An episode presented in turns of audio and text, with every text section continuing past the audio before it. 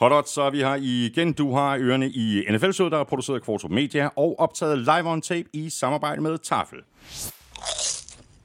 Og oddset fra Danske Licensspil.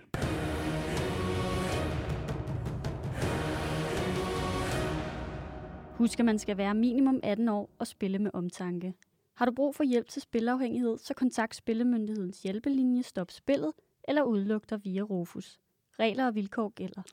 Og så har vi også øh, BookBeat med os igen, hvilket altså betyder, at du får endnu en chance for at få øh, gratis adgang til nu over 800.000 titler, hvis du signer op på bookbeat.dk-nfl. Prøveperioden den løber i øh, 45 dage, koster ikke en krone, du kan bare sige fra igen, hvis du ikke ønsker at fortsætte. Mere om øh, det tilbud fra BookBeat lidt senere her i udsendelsen, hvor vi øh, zoomer ind på de 16 hold i AFC og ser på, hvordan de har klaret sig igennem offseason, altså både i forhold til free agency og i forhold til draften. Og så gør vi det samme med NFC-mandskaberne i næste uge. Du får selvfølgelig også et par quizzer, og så skal vi som sædvanligt have trukket lod om en kasse med masser af tafeltips, og dem vi trækker lod i blandt det er alle, der støtter os med et valgfrit beløb på tier.dk. Og hvis du endnu ikke er med i øh, tierklubben, så er det ikke for sent at blive en del af fællesskabet. Lettest er det at øh, trykke på linket øverst på nflshow.dk, hvor du også kan lytte til podcasten, og det kan du i øvrigt også på Danmarks største og bedste fodboldsite, google.dk. Og derudover så kan du selvfølgelig øh, lytte alle de sædvanlige steder, som for eksempel Apple Podcast, Google Podcast, Spotify, Stitcher og en hulens masse andre steder. Tak fordi du er med os, tak fordi du downloader og lytter. Jeg hedder Thomas Kvartrup, og her kommer min medvært.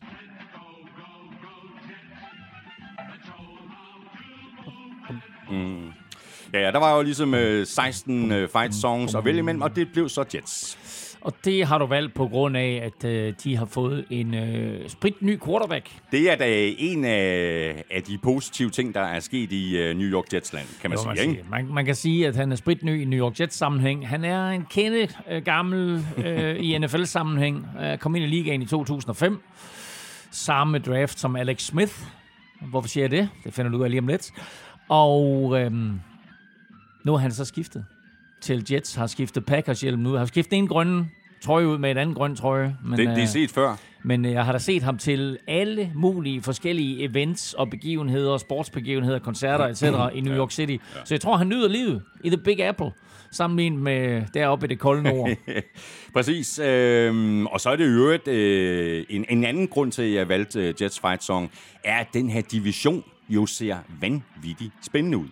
Altså, lige nu kan man jo ikke sige, hvem der vinder AFC East. Altså, jeg tror, vi kan sige, at New England Patriots får svært ved at vinde den. Men Jets, Dolphins og Bills mm. kan alle sammen vinde. Det er klart, Bills på forhånd er favorit, men altså Jets med Aaron Rodgers, vi så, hvor godt et hold Jets har sidste år, både øh, talentmæssigt på angrebet og, og et, et virkelig skarpt forsvar. Og Dolphins, jamen altså, de har bare gjort en masse gode ting. Og, øh, kan nu skal de bare lige uh, krydse fingre for, at uh, Tua ikke får en jernryst. Godt, øh, men øh, Elming, der er jo ikke noget, der hedder øh, off-season, i hvert fald ikke noget, der handler om øh, taffeltips. Nej. Der er så til gengæld noget, der hedder Summer Edition. Og det er der, og jeg sidder og kigger på to poser. Jeg, jeg er kommet til at tage dem op. I'm sorry. Ja, men det er fordi, du, øh, Jamen, du, du, du tog jo et billede og fik ud på Twitter. Jeg kunne ikke lade være. Og jeg er simpelthen nødt til at åbne dem her. Okay, vi har to forskellige. Summer Edition. En fin lyseblå pose, eller to af dem, øh, med sådan en lille øh, sol på, og så står der Summer Edition. Den ene hedder Sour Cream og Lime. Det er dem, vi skal smage. Det er jo nærmest som at drikke en corona og spise chips til. Og der er ingen af os, der har smagt dem før? Ikke smagt dem før. Så vi åbner dem her. Godt, du får lov først. Sour cream og lime. Tafel Summer Edition. Mm. Mm. Mm. Prøv. Lige en mm. øh, kold øh, ølbøl. Kan du smage lime, der kommer? Det kan du tro, jeg kan. Ja, rigtig dejligt. Mm, de er gode. Mm. Ja, helt frisk. Mm. Mm. Nå. Nej, skal vi ikke vente med at åbne den, øh, den anden pose til, til næste uge? Og en cliffhanger. du kan ikke åbne to poser chips. Nå, så bliver det holiday hjerter i næste uge. Det er urimeligt.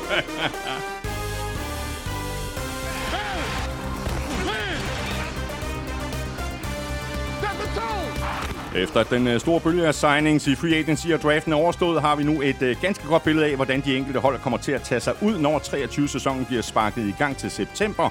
Men hvem har egentlig vundet offseason?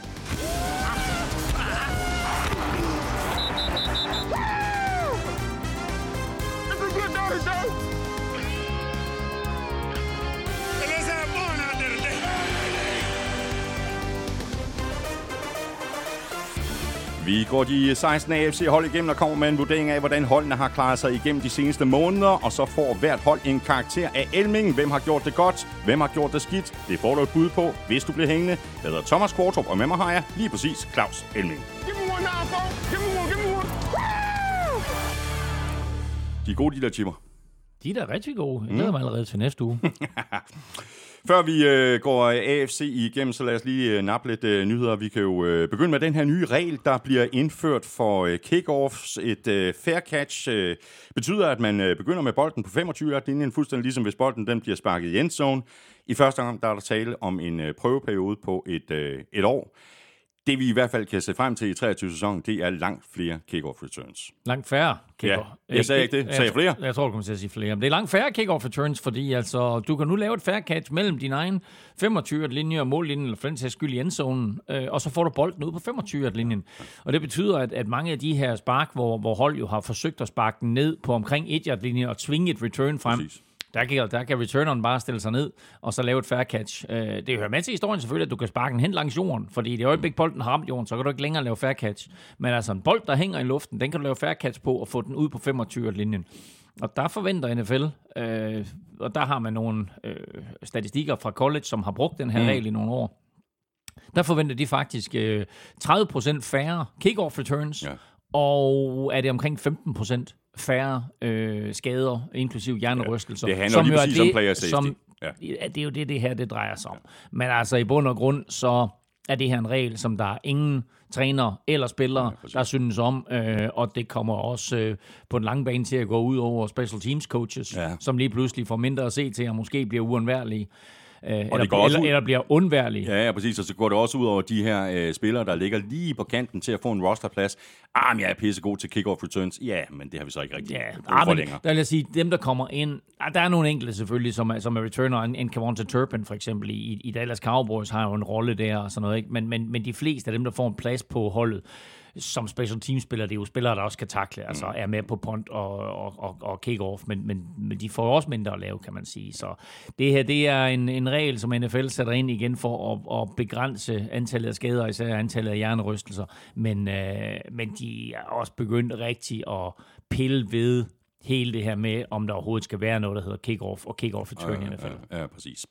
Forløbig der er det altså kun en øh, prøveperiode på et år, og øh, det tiltag, det handler altså om player safety, og så er der et andet tiltag, det handler ikke om player safety, det handler om øh, selve produktet, fordi det er sådan en øh, slags øh, Lex øh, Brock Purdy, Lex 49ers, som de har vedtaget, hvor der kan være sådan en tredje emergency quarterback øh, på rosteret, som ikke tager en rosterplads. det der, det der ja, råd, på- vi på- så i på- NFC-finalen, ikke? Det, det skal de ikke opleve På kampdag. Altså, du, øh, du har 53 spillere i truppen, plus du så har 16 spillere på din practice squad. Men i de her 53 spillere, der skal du så vælge, eller af de her 53 spillere, skal du så vælge 46, der tager med på kampdag. Og der har de fleste hold valgt kun at tage to quarterbacks med. De fleste hold har jo også kun valgt at have to quarterbacks blandt de 53. Men har du nu tre quarterbacks blandt de 53, så kan du tage to med på kampdag, plus du kan tage en tredje med, som ikke tæller med i de 46. Mm. Han kan kun komme ind, hvis de to andre er skadet, og hvis en af de to andre bliver skadet, men bliver meldt klar igen til at komme ind, så skal den tredje quarterbacken omgående forlade banen. Øh, men det er en mulighed, øh, som NFL faktisk tidligere har haft. Dengang kaldte man det emergency quarterbacks. Nu kalder man det jo third quarterback. Øh, og, øh, og det er selvfølgelig, fordi det der emergency, det lyder så voldsomt og brutalt, og apropos player safety, ikke, så er det jo ikke en emergency. Det er jo bare, fordi det er sådan, du er uheldig, at dine to andre er blevet skadet.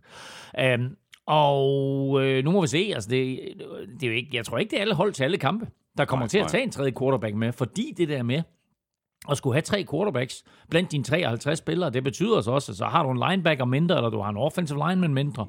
Øh, og det er der nogle hold, som, ja, i hvert fald i grundspillet, vil gamble med. Mm. Jeg forestiller mig, at når vi kommer ind i slutspillet, så tager alle 12 hold, øh, eller 14 hold, så tager de... Øh, så tager de en, en ekstra quarterback ind blandt de 53, og selvfølgelig en ekstra quarterback med på kampdag.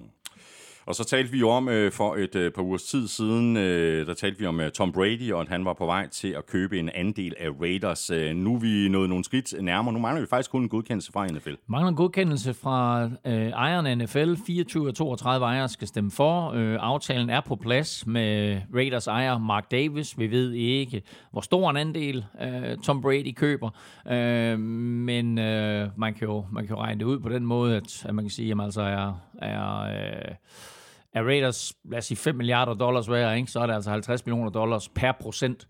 Så det er jo heller ikke sådan, at han går ind og køber 50 procent øh, af, af klubben, men altså 5 eller 10 procent er der, er der trods alt en mulighed for ham. Øhm, og så, øh, så må vi se, hvad, hvad de andre klubber siger til det, fordi øh, her i 2023 er det ikke det store problem, men i 2024, når han skal til at være tv-kommentator. Det kan der ikke lade sig gøre på en gang, vel? Altså udfordringen er lidt, at du har øh, en af de bedste quarterbacks, måske den bedste nogensinde, til at sidde i en kommentatorboks. Og nu er han pludselig ejer for Raiders. Og så giver du ham adgang til dine træninger. Det kommer ikke til at ske. Og du giver ham adgang til øh, samtaler med din quarterback, og du giver ham adgang til nogle, nogle, nogle, nogle forskellige plays eller et eller andet, du ved. Øh, kan man så forvente, at han ikke går tilbage og rapporterer Nej, til kan- Raiders? nej, det kan man ikke Fordi forvente. Raiders måske om tre uger lige har det der hold, som han kommenterer på en given søndag.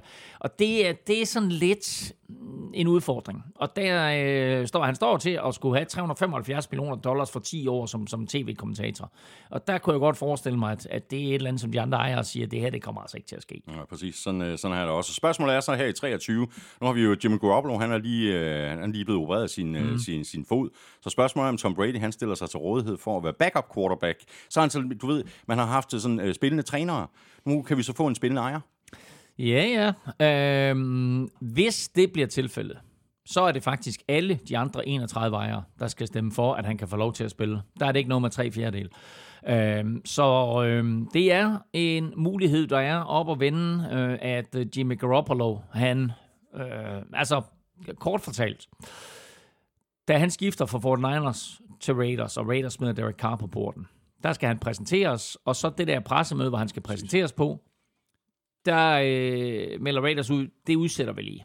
Og grunden er til det er, at Raiders øh, medicinske øh, personale der har valgt at sige, hey, den der fodskade, du har, som får Niners sagde til dig, du ikke behøver at blive opereret for, den skal du opereres for. Så han bliver opereret i marts.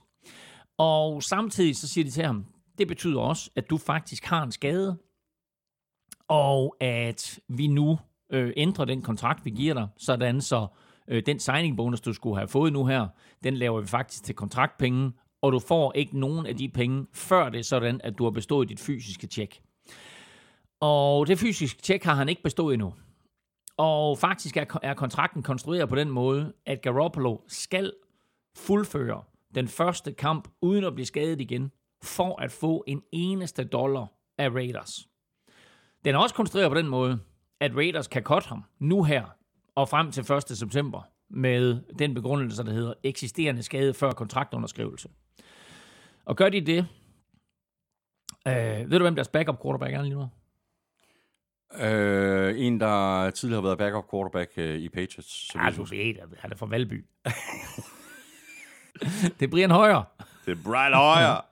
Det er Brian Højer. Og, øh, og så har de en rookie, der hedder Aiden O'Connell. ja. Øhm, og følger man lidt med i fantasy football, så er de tre øverste spillere lige nu, som folk henter, det er Tom Brady, Aiden O'Connell og Brian Hoyer. Og det betyder, at de der folk, der sidder og spiller fantasy football og går vanvittigt meget op det, de tror simpelthen ikke på, at Jimmy Garoppolo, han spiller for Raiders til efteråret. Og så så jeg et sjovt rygte. Og det er, at Fort Niners henter Garoppolo tilbage. ja, det så jeg også godt i går. Det Ja. tvivler jeg så stærkt på. Men, altså, vi er der nu. Ikke? Og læg lige mærke til, hvem er det, der er head coach for Raiders? Det er Josh McDaniels. Ikke? Brady's gamle ven. Brady mm-hmm. vandt ikke en Super Bowl sammen med Patriots, uden Josh McDaniels. Han vandt tre med Josh McDaniels, så rejste Josh McDaniels væk. Mm. Så vandt han ikke nogen, så kom Josh McDaniels tilbage, så vandt han tre mere. Mm. Nu er de to sammen igen i Las Vegas. Brady som ejer, McDaniels som head coach. Så siger, så siger head coachen, hey, dig der ejer. Har du nogensinde prøvet at kaste en fodbold? Kunne du tænke dig at prøve? kunne du tænke dig at prøve? Du ser ud, du ser ud som om du godt kunne. Så øh, nu må vi se. nu må vi se. Ja, det er spændende. Så ikke en følgetong. Øh, og så er der også lidt af en øh, følgetong i, øh, i ørkenen. Øh, Det er da en lidt øh, øh, løjerlig øh, udvikling, det her med øh, overraskende i virkeligheden med DeAndre Hopkins, der er blevet øh, fritstillet. Ja. Altså, de forsøgte at trade ham. De kunne ikke få noget for ham. Nej, og nu skal du høre noget vildt. I fredags kommer det frem, at de har fritstillet ham. Det har de ikke. Nå, Han er ikke fritstillet før i dag klokken 14 amerikansk tid. men jeg troede allerede, det var sket. Jamen, det tror alle jo. Men han er ikke fritstillet før i dag kl. 14, og det betyder jo, at de her i sidste øjeblik forsøger at få, hvad ved jeg, et femte, sjette, pick, sjette runde pick for ham. Så de forsøger faktisk at trade ham. Men udfordringen er, at der er ikke nogen, der gider at tage hans kontrakt. Nej, det er det. Øh, DeAndre Hopkins har ikke øh, noget at sige i det spil her. Hvis øh, Cardinals de finder en trade partner, så kan de bare sende ham derhen, og så kan han sure muligt, så tosser han vil, øh, DeAndre Hopkins. Men øh, fordi han fik den karantæne sidste år, øh, på grund af øh, øh, ja, noget, noget øh, doping, eller i hvert fald noget øh, brug af, af ulovlige produkter, øh, der mistede han retten, sin, sin vetoret. Og det betyder, at hvis Cardinals overhovedet kan få noget for ham, så trader de ham, og så er de sådan set fløjtende ligeglade med, hvor han ryger hen. Mm. Selv vil DeAndre Hopkins gerne til Buffalo, big surprise. Kansas City, big, big surprise. Ravens, lille, ikke, ikke kæmpe surprise, men alligevel lille surprise. Men han vil gerne et sted hen, hvor der, sådan, at der er en mulighed for at vinde et mesterskab, og det ved han godt, at det kommer ikke til at ske forløb i Arizona. Så har vi en anden spiller, der er blevet kottet. Det er Brandon McManus. Brandon McManus, the kicker. Uh, den Samlet var, op af Jaguars. Er han? Ja, det mener jeg. Det har jeg ikke set. Nå, okay, men det giver mening, fordi Jaguars sendte The Rocket Scientist, øh, ham Riley, hvad hedder han til fornavn, øh, ham sendte de til, øh, til Lions. Så, øh, så Brandon McManus blev kortet øh, af Denver, som jeg synes var en lille bitte smule overraskende i og med, at de ikke har andre kicker og ikke har draftet en kicker. Men, øh, men altså, er han, nå, han er røget til øh, Han var jo ikke den, øh, den sidste spiller fra øh, mandskabet, der vandt øh, Super Bowl. Super Bowl 50. Ja. Det var han. Han var den sidste tilbageværende spiller på det Broncos-mandskab, der vandt Super Bowl 50. Og nu er han altså kortet. Øh, Nå, Brandon McManus. Øh, as American football place kicker for the Jacksonville Jaguars. Wow, det har jeg ikke set. Nå, nå. Ja, ja. Crazy. Ja. Godt, øh, Elming, før vi skal i quizerne, så skal vi lige forbi en øh, sådan øh, Riley lidt... øh, Patterson hedder ikke det? Riley Patterson. Det ved jeg faktisk ikke. Jo, det tror jeg. Jo, The Rocket Scientist. The Rocket Scientist. Uh, vi skal lige uh, runde en lidt uh, mindre munter historie, uh, nemlig dødsfald. Uh, Jim Brown blev 87 år gammel. Uh, en legende, der nu uh, ikke er blandt os længere. Jamen altså, der kan vi jo tale om virkelig legende, og kender man ikke navnet Jim Brown, eller har man sporadisk bare lige hørt om ham, gå ind og YouTube ham, gå ind og google ham. Det her, det er en legende. Han spillede kun ni år i NFL, vandt officielt tre MVP, MVP-titler, uofficielt fire, fordi det ene år, hvor han spillede, der var der ikke en officiel MVP-titel, der blev uddelt. Men han satte et hav af rekorder. Han havde flest løbeyards af nogen spiller nogensinde, da han trak sig tilbage. Og øh, det var den berømte 12, 312, altså 12.312 yards. Øh, er siden blevet overgået, men man skal bare lægge mærke til, at dem, der har overgået ham, spillede væsentligt længere. Øh, han var et monster. Han var en øh, fabelagtig running back, som både havde power og havde acceleration og havde hurtighed, sådan så når han først slap fri, så fangede de ham ikke igen. Øh, han havde, og det er øh, en, en, en lille sidehistorie, som jeg elsker omkring ham. Øh, når han blev taklet, så rejste han sig op utrolig langsomt. Og så blev han spurgt til, hvorfor gør du det? Det er fordi, siger han så, hvis jeg rejser mig op på den måde, så kan man ikke se, om jeg har ondt. Så uanset om han har blevet ramt eller ej, så rejste han sig op utrolig langsomt, og så nærmest en krøb tilbage i hotlen. Så var der ikke nogen, der kunne se, om det var fordi, det var bare sådan, han spillede, eller det var fordi, han rent faktisk var blevet ramt. Men uh, Jim Brown er, er gået bort. Jeg havde æren af, og jeg vil ikke sige møde ham, i hvert fald løbe ind i ham, i forbindelse med en Super Bowl for mange år siden, hvor han stod på sidelinjen, og jeg stod på sidelinjen mm. øh, inden kampen, og jeg kan bare huske, at jeg stod og kiggede og tænkte, shit mand, det er Jim Brown det der. Og så havde han også en øh, enorm stor øh, indflydelse på øh, sortes muligheder i NFL og i det amerikanske samfund i det hele taget. Øh, og han, Som han jo også fortsat med at, at arbejde for efter sin karriere. Og, øh, og en af grundene til også, at, det, sådan, at han kun fik ni år i karriere, det var, fordi han endte jo med at blive en stor filmstjerne. Og øh, som han sagde, øh, den løn, jeg får i Hollywood, den er altså større end den løn, jeg får i Cleveland. Så øh, han droppede simpelthen NFL-karrieren for at blive øh, filmstjerne og lavede 50 film, eller noget i den retning, og flere af dem sådan forholdsvis kendte, og har også været med i et par fodboldfilm. Men øh, Jim Brown er ikke blandt os længere, og det er i sandhed øh, en af de helt, helt, helt store legender i NFL-sammenhæng. Når man taler om den bedste NFL-spiller nogensinde, så er Jim Brown stadigvæk inde i den samtale. Vi skal have quizzen! Åh, Det er tid til quiz, quiz, quiz, quiz, quiz. ja, ja, ja. ja, ja, ja, ja, ja. Jeg ved ikke rigtigt. Jeg synes ikke, at min quiz til dig er specielt god. Jeg synes, min er god, Slej. Jamen, det tvivler jeg ikke på, Ja. at du synes. Ja. Og øh, jeg har jo faktisk allerede nævnt lidt, hvad den går ud på. Ja, det var noget med Alex Smith, eller hvad? Ja, ja, ja, ja. Ja. ja, ja. Øhm, han blev draftet i 2005 øh, som nummer et. Det er korrekt. Ja. Og det er faktisk præcis 10 år siden, at 49ers traded ham til Kansas City Chiefs. Også korrekt. Men hvad fik 49ers for ham? Oh. Så er det med at uh, få gang i de, uh, i de hvor små godt du kan din 49ers. Ja, det er det. Ja, måske... Eller måske ikke. Jeg er bange for, at jeg blander nogle ting sammen nu. Ja. Nå, ved du, du får lige den her. Can't do it. Sådan der. Øhm, yes. Øh, ved du hvad, jeg har valgt at spole øh, tiden øh, lidt tilbage til sidste sæson, men det handler om AFC øh, trods alt. Hvilke tre AFC-hold satte sidste sæson flest point på tavlen i grundspillet? Mm. Og hvem scorede færrest point? Og lad mig bare sige det sådan, at der er pænt stor forskel på det mest scorende hold, og så det hold, der scorede færrest point. Det er helt vildt. Så stor Ja. forskel. Er i AFC? Ja. Ja. Okay, det er interessant. Um, okay. Ja, jeg har vel en times tid til at sidde og tænke lidt over det. Ja, men du kan i hvert fald komme med nogle bud, ikke? Jo, jo, selvfølgelig kan jeg det, men, men den, er, den, den er ikke nem. Den er ikke nem. Um, altså, Chiefs giver sig selv i toppen, men altså... Og så var den jo nem alligevel. Nå, jamen, altså, du ved, så skal jeg komme med to mere, og så skal, Ja, jeg, komme rigtigt. med, så skal jeg komme med dem, der scorede færrest. Ja. Men uh, ja, godt så. Jeg er sikker på, at du, du klarer den fint. Nu begynder vi vores øh, gennemgang af de øh, 16 AFC-hold og deres offseason, altså både free agency og draft, øh, og så kommer vi med en vurdering af, hvor godt de enkelte hold egentlig er sluppet afsted med det. Og det er selvfølgelig ikke øh, nogen let øvelse at ranke øh, 16 hold, men vi har nu alligevel gjort øh, forsøget. Og vi tager holdene nedefra og lægger altså ud med det hold, som vi er mindst imponeret over. Det hold, det er Chiefs. Og så er der sikkert nogen, der sidder og tænker, hey, det er de forsvarende mestre, de har et rigtig, rigtig godt hold, og det har de også, og så har I dem alligevel øh, nederst, men det her det er jo heller ikke en liste over holdenes styrke. Det handler udelukkende om, hvor meget de har fået udrettet i løbet af offseason, og det er klart, at hvis man eksempelvis drafter sent, så er chancen for at forbedre sig gennem draften øh, temmelig meget dårligere, end hvis man nu har et øh, højt draftvalg.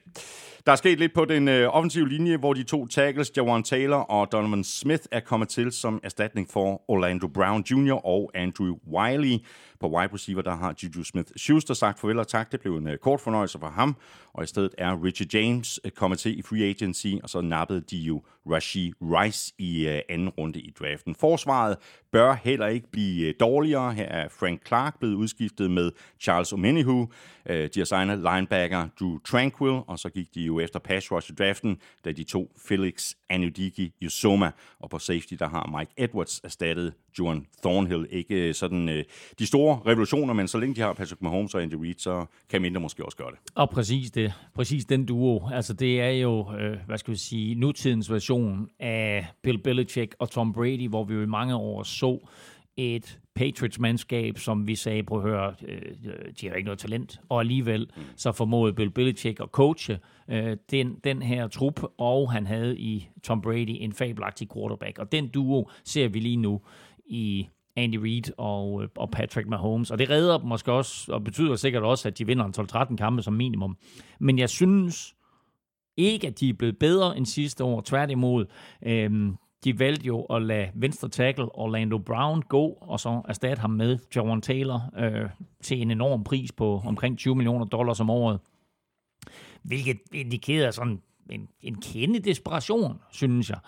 Øhm, han har kun spillet højre tackle, Jawan Taylor, og skulle så flyttes over på venstre tackle. Øh, men så agerede øh, Andy, Andy Reid lynhurtigt efter draften, og så, hey, mm. vi fik ikke det, vi gerne ville have. Øh, og så henter de Donovan Smith, den tidligere Buccaneers-spiller, øh, Øh, som jo har masser af erfaring på venstre tackle, og måske havde sådan et, et halvskidt 2022, men hiver ham ind og siger, hey, bum, ind med dig på venstre tackle, og så kan Jaron Taylor øh, få lov til at blive på højre tackle. Og bare det der med, at de lige hiver Donovan Smith ind, det synes jeg faktisk var klubbens bedste move her øh, i, i offseason, hvis han vel og mærke kan levere øh, på et højt niveau. Øh, forsvarsmæssigt, Uh, Charles Omenihu er kommet til, safety Mike Edwards og linebacker uh, Drew Tranquil, som jeg tror, du nævnte alle sammen, de solide tilføjelser, uh, uden at man sådan sidder og siger, wow. Mm. Um, I draften var Chiefs, synes jeg, langt fra prangende. Uh, pass rusher, uh, Felix uh, Anyodike Osama burde få en del spilletid, men øh, kommer ikke til at gøre den store forskel i, i, i første år her, tror jeg. Øh, receiver Rashid Rice er nok ham, vi kommer til at tale mest om, men øh, det er jo så, fordi han træder ind i det her angreb, øh, og kommer til at få mange af de bolde, som øh, Juju øh, Smith-Schuster han fik øh, sidste år. Øhm, og han er jo som bekendt øh, rykket videre, men, øh, men det er ikke, jeg synes ikke, det er en trup, der er blevet forbedret. Så går vi videre til uh, Raiders. Uh, her er der i hvert fald ikke nogen tvivl om, at uh, holdet vil komme til at tage sig anderledes ud, end uh, de gjorde i uh, 2022. Om det er bedre eller værre, det vil uh, tiden vise. Men uh, head coach uh, Josh McDaniels og general manager Dave Ziegler har i hvert fald rystet posen. Derek Carr, Darren Waller, Mac Hollins, uh, Roger Sin er væk. I stedet er Jimmy Garoppolo kommet til. Nu må vi så se, om han kommer til at spille, og, mm. og, og hvor meget. Jacoby Myers er også kommet til. Marcus Epps. Uh, umiddelbart det er en uh, forholdsvis uh, solid draft med et uh, par gode navne til den defensive linje. Edge rusher Tyree Wilson og defensive tackle Byron Young. Og på angrebet der nappede de uh, tight end Michael Mayer. Og, uh, nu må vi så se, hvad der sker med Josh Jacobs, og om han skriver under på det her franchise tag, uh, klubben har givet ham på uh, over 10 millioner og det er jo lidt interessant, fordi når, når vi øh, taler om øh, de her franchise tags, så forventer vi jo næsten altid, at klubberne og spillerne finder ud af det sammen. Den eneste af de her drenge, der har fået et franchise tag, som har skrevet under, det er Evan Ingram, tight end for, for Jacksonville Jaguars. Hverken Josh Jacobs eller Saquon Barkley i New York Giants har skrevet under endnu, så det er, ikke, det er jo ikke sikkert, at, øh, at, at, de, at de finder en ordning eller en løsning, og så må vi se, hvor, hvor, hvor de to de ender henne. Men øh, man må ikke, at, at Josh Jacobs, han, han trods alt øh, vælger at skrive under. På, og, og grunden til, at de ikke vil skrive under, det er, fordi de selvfølgelig gerne vil have længerevarende kontrakter med en større signing bonus, flere garanterede ja. penge, i stedet for, at de spiller et år for 10 millioner dollars, mm. risikerer en eller anden stor skade og er ude af NFL, øh, og dermed ud af, af, af indtjening. Men det mest bemærkelsesværdige, for Raiders i år er selvfølgelig skiftet fra Derek Carr til øh, Jimmy Garoppolo. Sidst nævnte er, som vi lige talte om, øh, blev opereret i foden i marts, øh, og så må vi se, hvornår han bliver klar. Han har ikke deltaget i de træninger, Raiders har haft indtil videre. Så enten hedder det Tom Brady, eller også hedder det Brian Højer, eller så hedder det altså upagtet fjerde runde pick, Aiden O'Connell, øh, som trods alt har noget talent, men vi nævnte ham ikke med et eneste ord, hverken i vores draft optakt eller i vores øh, draft gennemgang efterfølgende. Men øh, det kan godt være, at vi får en, en ejer-spiller quarterback i, i Raiders. Øhm, dem, der skal gribe bolden for, øh, hvem der nu indspiller quarterback, er sådan lidt status quo. De sagde goddag til uh, Jacoby Myers, men så sagde de også farvel til tight end Darren Waller. Mm og jeg tror faktisk helst, jeg vil have sidstnævnte. Til gengæld så fik de lidt af et scoop i draften ved at erstatte Waller med, med tight end Michael Mayer i anden runde. Øh, deres første runde pick, pass rusher Tyree Williams, var, var virkelig solid, og det bliver sjovt at se ham sammen med Max Crosby og Chandler Jones. Øh, men generelt synes jeg, det er jo ikke, altså, Raiders har gjort en masse, det er slet ikke det. Jeg synes bare ikke, at de er blevet specielt meget bedre. Nu har jeg dem på plads 15 her ud af 16 i AFC, og det kan godt være, at det er for lavt. Og det kan også godt være, at de der 16 til 11, whatever, at det er sådan lidt miskmask, hvor de lige skal ligge. Men nu ligger de altså her. Jaguars øh, fortsætter med at øh, forbedre sig. Nu bliver der bygget ovenpå et øh, sådan lidt mere solidt fundament øh, startende med Trevor Lawrence og head coach øh, Doug Peterson. Pilen peger opad, og Jaguars er mangens favorit til at vinde deres division i år. Øh, et af de mest interessante nye navne, det er selvfølgelig Calvin Ridley, der jo sad ude hele sidste sæson på grund af gambling. Sidste år der landede Jaguars et par øh, store navne tidligt i draften, Trayvon Walker og Devin Lloyd, og det er selvfølgelig vigtigt, at øh, de fortsætter deres udvikling, og det kan de så øh, gøre sammen med de i alt 13 nye spillere, der kom til klubben i draften, blandt andre offensive tackle Anton Harrison og tight end Brenton Strange. Øh, en af de vigtigste forskelle på Jaguars nu, sammenlignet med øh, sidste år, måske øh, forrige år også, så virker det til, at klubben er kommet forbi det her punkt, hvor de sådan skal ud og betale overpris for spillere for at lokke dem til klubben, sådan som de gjorde med for eksempel øh, Christian Kirk. Jeg tror, øh, vi, vi talte lidt om det i en tidligere udsendelse, at på bare et enkelt år, der har Doc Peterson med Trevor Lawrence formået at lave en helt anden aura omkring det her Jaguars-mandskab, så nu vil man pludselig gerne dertil at spille, hvor sidste år, der var det sådan lidt, man sagde, nej, okay, altså hvis de vil give mig 20 millioner dollars, fint, så skifter jeg. Mm. Øh, men i modsætning til sidste år, så har de ikke smidt om sig med penge øh, i år, øh, og... Øh, Øh, de har heller ikke været så aktive i free agency, øh, som de, de var sidste år. De fik Calvin Ridley, som du siger, og, og det var jo en, en kæmpe tilføjelse. Det var faktisk en trade med, øh, med, med Falcons øh, fordi han gerne ville væk derfra og, og komme ud af den her karantæne. Så øh, de, de gav et, et, et, et, et ganske få øh, og lave draft picks for, for Calvin Ridley. Jeg tror måske faktisk, det var et andet runde pick eller noget i den retning. Men altså, det er en god tilføjelse, fordi det er jo principielt første gang, at Trevor Lawrence har sådan en ægte nummer mm. et receiver. Øhm, og så øh, glæder vi os til at se selvfølgelig, hvad, hvad Ridley han kan, efter han har set ud. Nu siger du, at han har karantæne sidste år, men han spillede faktisk ikke Året før, der spillede han ikke fra uge 6, tror jeg, og frem efter. Så Ej, det, er næsten, det, to, om halv, det er næsten sæson. to sæsoner, han har siddet ude. Ikke? Running back ser også øh, spændende ud. De draftede Tank Bixby, bare et skønt navn, øh, som kommer til at løb bolden rigtig meget. Ernest Johnson, som faktisk havde en del succes i Cleveland, er kommet til. Og så har de jo stadigvæk øh, Travis Etienne.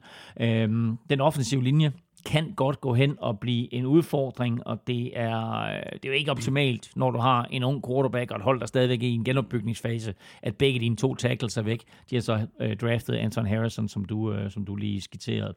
Øhm, jeg synes, de har fået et par spændende spillere, men sådan overordnet er de ikke blevet væsentligt bedre.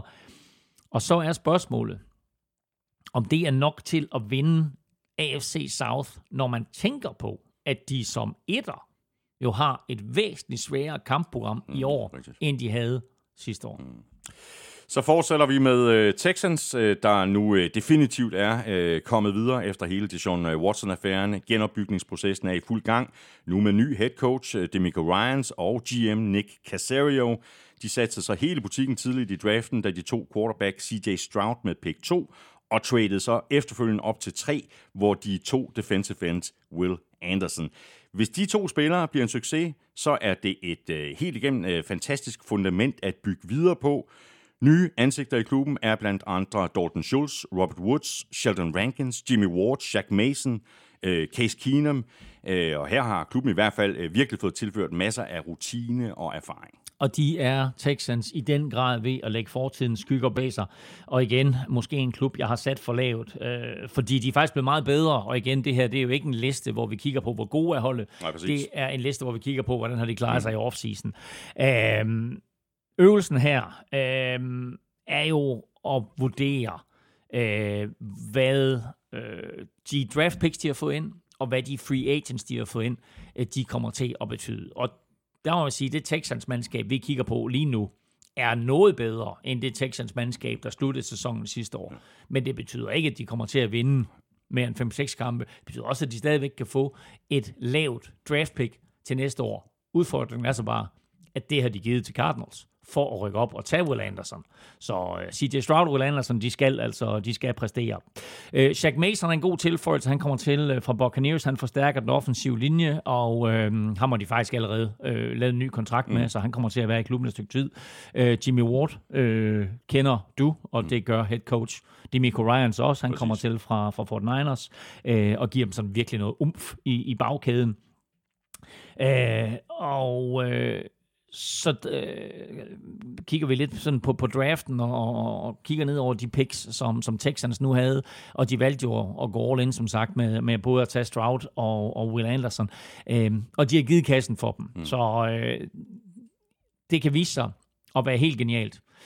Jeg er, jeg er nok mest bekymret for CJ Stroud, at han ikke slår til i NFL, hvor jeg tror, Will Anderson, han kommer ind, og han skal nok sætte sit aftryk, hvis det er sådan, at han gider at spille fodbold. Det har jo sådan lidt, mm, lidt været mm. historien omkring, omkring ham, at, at og måske var det bare for nemt for ham i college. Nu kommer han sted hen, hvor det, hvor det er knap så nemt. Men øh, øh, jeg tror ikke, han får nummer 99, men det her det er den bedste pass rusher, de har haft siden, øh, siden J.J. Watt.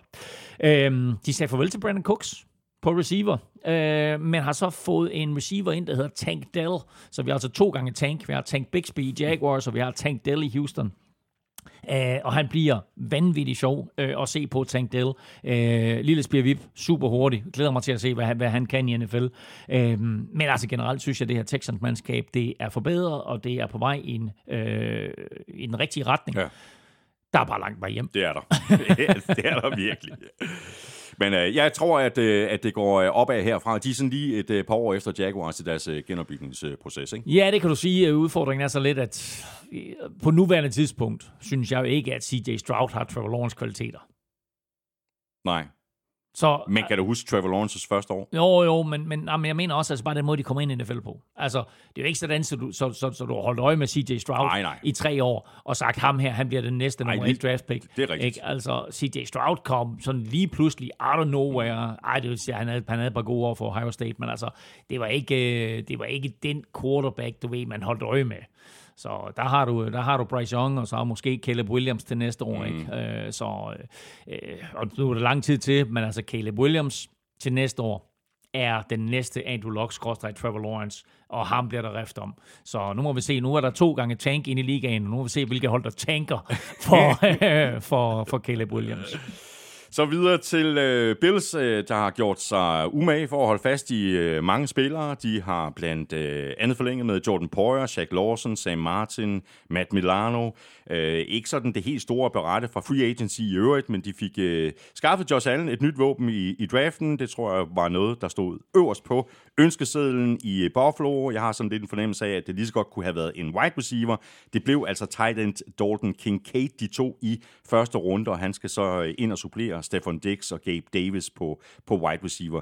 Pass rusher synes jeg næsten er det øh, største spørgsmålstegn på vej ind i 23-sæsonen. Bills defense noterede 40-6 sidste år. Det var så ikke helt det samme, efter at Von Miller han blev skadet i, hvad var det, u 12? Og han skal meget gerne tilbage for, for fuld styrke, fordi øh, selvom han er ved at være oppe i alderen, så viste han jo at han stadig, sidste år, at han stadigvæk godt kan spille, og at han bragte noget, noget ekstra øh, power til det her pass rush. Øh, det bliver også rigtig interessant at se, om det er Andre Hopkins, han ender hos Bills, fordi i det tilfælde, så er det klart, at så rykker de betydeligt op i, i hierarkiet her, hvor det lige nu ligger nummer 12.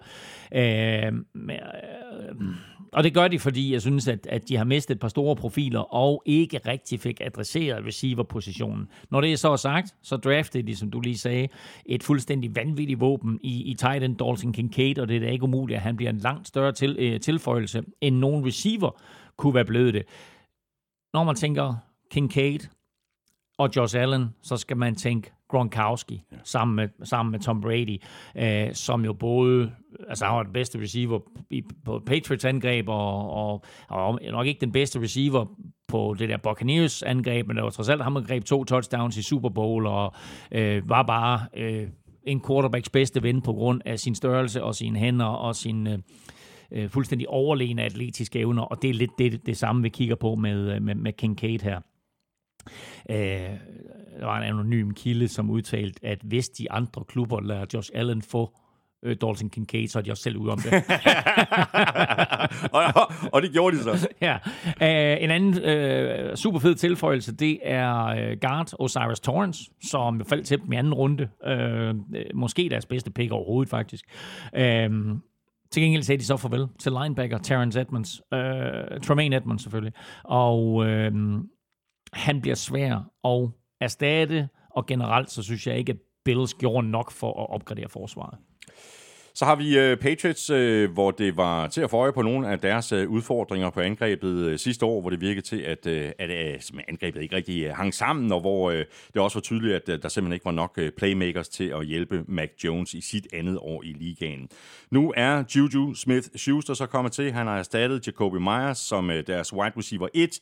Derudover så har Patriots øh, også signet Mike Gesicki og James Robinson, så øh, angrebet burde være blevet øh, styrket, og i forhold til playcalling, så bliver det nu øh, Bill O'Brien, øh, der skal stå for den del, og jeg øh, tror, at det er en øh, lidt bedre løsning end øh, Matt Patricia. Og så fik øh, Patriots jo noget af en øh, defensiv playmaker i draften med øh, cornerback Christian Gonzalez.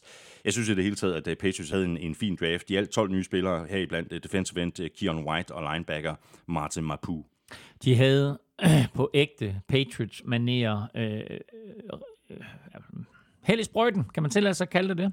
Øh, eller i hvert fald så faldt der en stribe spillere til mm. dem øh, i draften. Øh, cornerback Christian Gonzalez faldt til dem i første runde på pick 17. De fik Edge Keon White i anden runde, og så alt muligt manden Martin Mapu i tredje. Og det kan faktisk vise sig at være øh, Bill Belichicks bedste draft mm. i lang, lang tid. Det siger heller ikke voldsomt meget, vel? Nå, men det gør det ikke, fordi altså, især i første runde har han været utrolig dårlig. Ja. Øh, han har ofte ramt plet i, i anden runde, og, og ofte øh, lidt senere også. Men, øh, men her der vælger han altså tre forsvarsspillere i de tre første runder. Øh, New England mistede receiver Jacoby Myers i free agency, man erstattede ham så med, med Juju Smith-Schuster, og det er jo nærmest at betragte som en, en upgrade, eller som minimum en en-til-en erstatning. Uh, tight end John Smith blev jo aldrig rigtig en succes i New England, så han er sendt videre. Og i stedet har de så hentet Mike Gesicki mm. hos, uh, hos Dolphins. Uh, de brugte ikke ret mange penge i free agency, og det kan komme til at koste dem dyrt i år. Men til gengæld har de jo masser af penge, ja. som jeg tror, du fortalte de sidste udsendelser, Ruth, med til næste år. Uh, og til den tid har de også en fornemmelse af, om Mac Jones Præcis. er den quarterback, de skal satse på. Nu får han Mac Jones og Patriots en meget markant tilføjelse i form af Bill O'Brien. Han er tilbage i NFL, og han skal være offensive coordinator for Patriots, og der er allerede masser af positive vibes fra New England omkring det angreb, han sætter ind, mm. og det er en kæmpe opgradering i forhold til øh, den der stribe af forskellige mennesker, som kaldte sig selv for offensive coordinators sidste år, øh, men vist officielt var Matt Patricia. Ja. Men øh, det var meget mærkeligt, og nu sker der altså noget, og som vi så med Trevor Lawrence, i Jaguars, der får Doc Peterson, så kommer der en mand ind nu her med et system og en erfaring i at drive øh, eller gøre quarterbacks bedre i Bill O'Brien. Jeg tror, at de kan overraske positivt i år, øh, Patriots. Øh, de er i en, i en vanskelig division, og det er det, der taler imod, men øh, jeg, jeg ser lidt på Patriots som sådan en sleeping giant, der bare venter på, og hvis det ikke sker i år, så sker det i hvert fald næste år, når de har den her kæmpe øh, pose penge at gå godt. Og Caleb Williams. Ja, og lige præcis. Så er vi øh, fremme ved øh, Chargers, og i øh, modsætning til øh, divisionsrivalerne fra Raiders, så har Chargers off-season øh, været sådan lidt mere tilbagelænet. De har dog øh, foretaget en øh, væsentlig ændring på angrebet, hvor øh, offensiv koordinator Kellen Moore har afløst øh, Joe Lombardi, der altså kun fik øh, to år i klubben, og Kellen Moore og Justin Herbert øh, fik så lidt at lege med allerede i første runde af draften, hvor Chargers de valgte wide receiver Quentin Johnston, der jo virkelig har øh, høj upside, men hvor der måske også er sådan lidt en indbygget risiko for, at han kan falde igennem, altså sådan lidt øh, boom- eller bust-agtigt.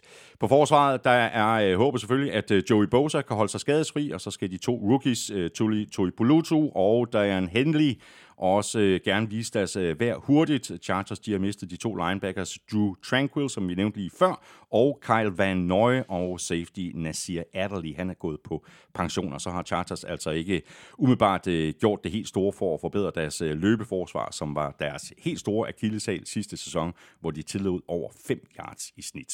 Og hvis du skulle nævne en markant spiller, som Chargers har tilføjet i free agency Nej. eller draften, hvem skulle det så være? Nej. Ja, præcis.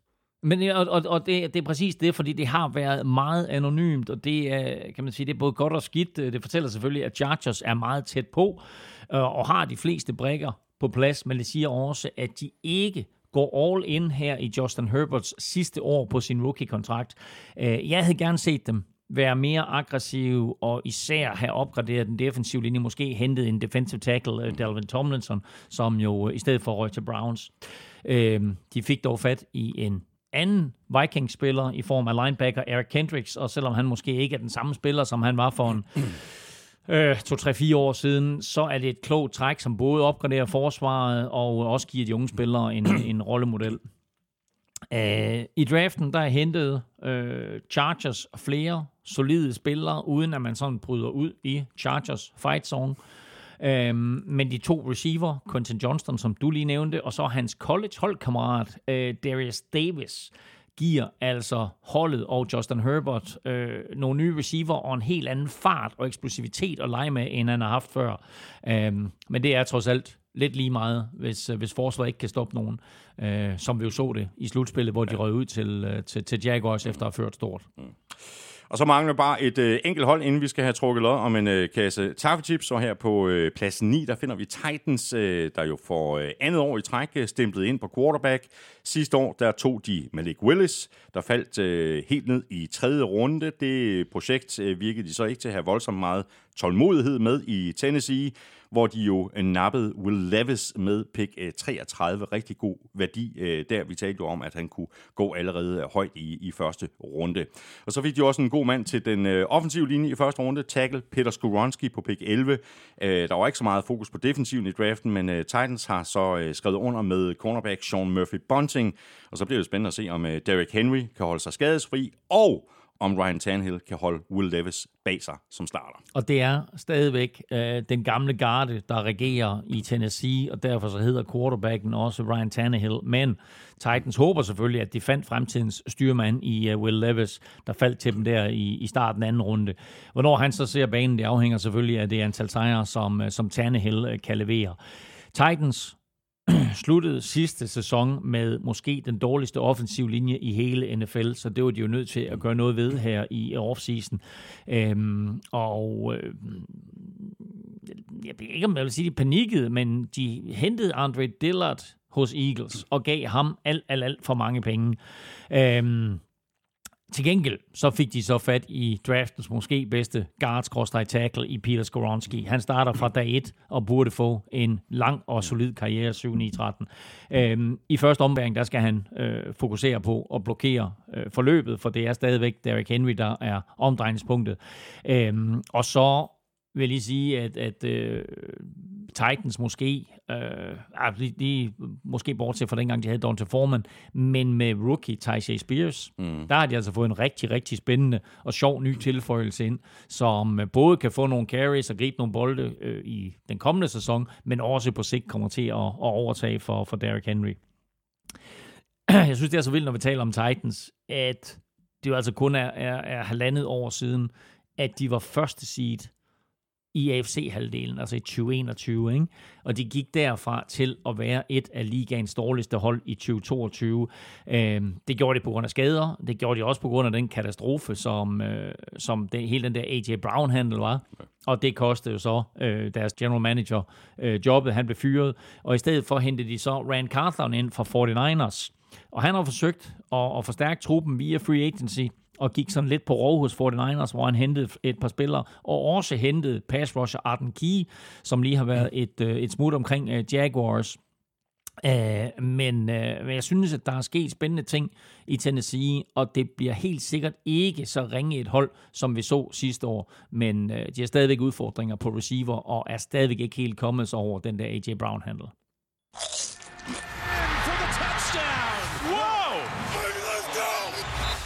Ugens spiller præsenteres af Tafel. Og nu er vi øh, fremme ved øh, ugens spillerkonkurrence, hvor vi skal trukke lod om en øh, kæmpe kasse med taffelchips, og dem vi trækker lod i blandt er alle, der støtter os med et øh, valgfrit beløb på tier.dk. Sækken står ved siden af dig, Elming, og nede i den sæk, der er der en øh, hulsmasse sædler. Du giver den bare gas, ligesom du plejer, fordi det er jo dig, der er. Lyngeskud inde. Og jeg trækker, og har overskud jeg, jeg, trækker, chips jeg, trækker, jeg trækker en vinder, og det blev tafel sour cream og lime chips. Giv mig den pose. Nå, jeg stikker hånden i den rigtige pose her. Og trækker mm. en vinder. Mm. Kom op her. Og det er Jos Nør. Får sæden her. Jeg skal lige anvende rigtigt. Jos Nør så til dig. Kæmpe stor tak for øh, støtten på øh, tier.dk. Øh, både til dig og til alle andre, der støtter, uanset hvor længe der er blevet støttet, og uanset beløbets størrelse. Og Jos, øh, du får en mail lidt senere i dag. Når jeg så har fået din postadresse retur, så sender jeg dine oplysninger videre til Norske Honda på tafel og sørger for, at hun får sendt kassen afsted til dig med posten. Vi gør det igen i næste uge. Hver fem, du støtter os med, giver dig et lod i lodtrækningen.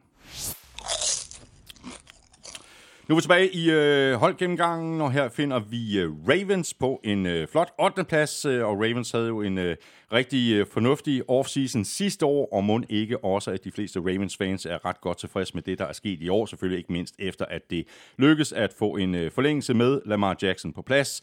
Det kommer så til at koste en øh, hunds masse penge, men det er jo dybest set den situation, de fleste hold de drømmer om at komme i, at de finder deres franchise quarterback, og sådan en koster kassen. Nu bliver det så spændende at se, øh, hvordan angrebet kommer til at tage sig ud i 23 med den nye offensive koordinator, Todd Monken, og med nye mål til Lamar Jackson, Odell Beckham Jr., øh, Nelson Aguilar, rookie Say Flowers, og så er håbet i Baltimore selvfølgelig, at Lamar han holder sig skadesfri. Og det er selvfølgelig altafgørende, og håbet er jo også, at med en ny offensive koordinator og et nyt angrebssystem, øh, med færre designede løb, at der er risikoen for skader til, øh, til quarterbacken mindre. Øh, men altså i en tid, hvor spillerne meget har dikteret, især quarterbacks har dikteret, hvordan deres kontrakter skulle se ud, så fik Baltimore, synes jeg, en lille sejr ved ikke at gøre Lamar Jacksons kontrakt fuldt garanteret. Øh, men det var sådan lidt win-win, fordi han fik selvfølgelig en masse penge, og han blev NFL's øh, ikke blot bedst betalte, men NFL-historiens bedst betalte spillere. Øh, til gengæld kan man så åbenbart ikke få alt for 260 millioner dollars, fordi Lamar Jackson, han troppede ikke op til de første træninger i sidste uge. Og helt ærligt, øh, det er sådan noget, jeg hader. Altså, når du får den der kæmpe kontrakt, så er det ikke kun spillet på banen, du bliver betalt for. Så er det også for at være quarterback og leder og vise vejen for alle andre øh, i bedste Asbjørn Rins øh, stil. Øh, træn hårdt, spis, træn hårdt, spis sundt. Jeg, jeg, kan ikke snakke, som han gør.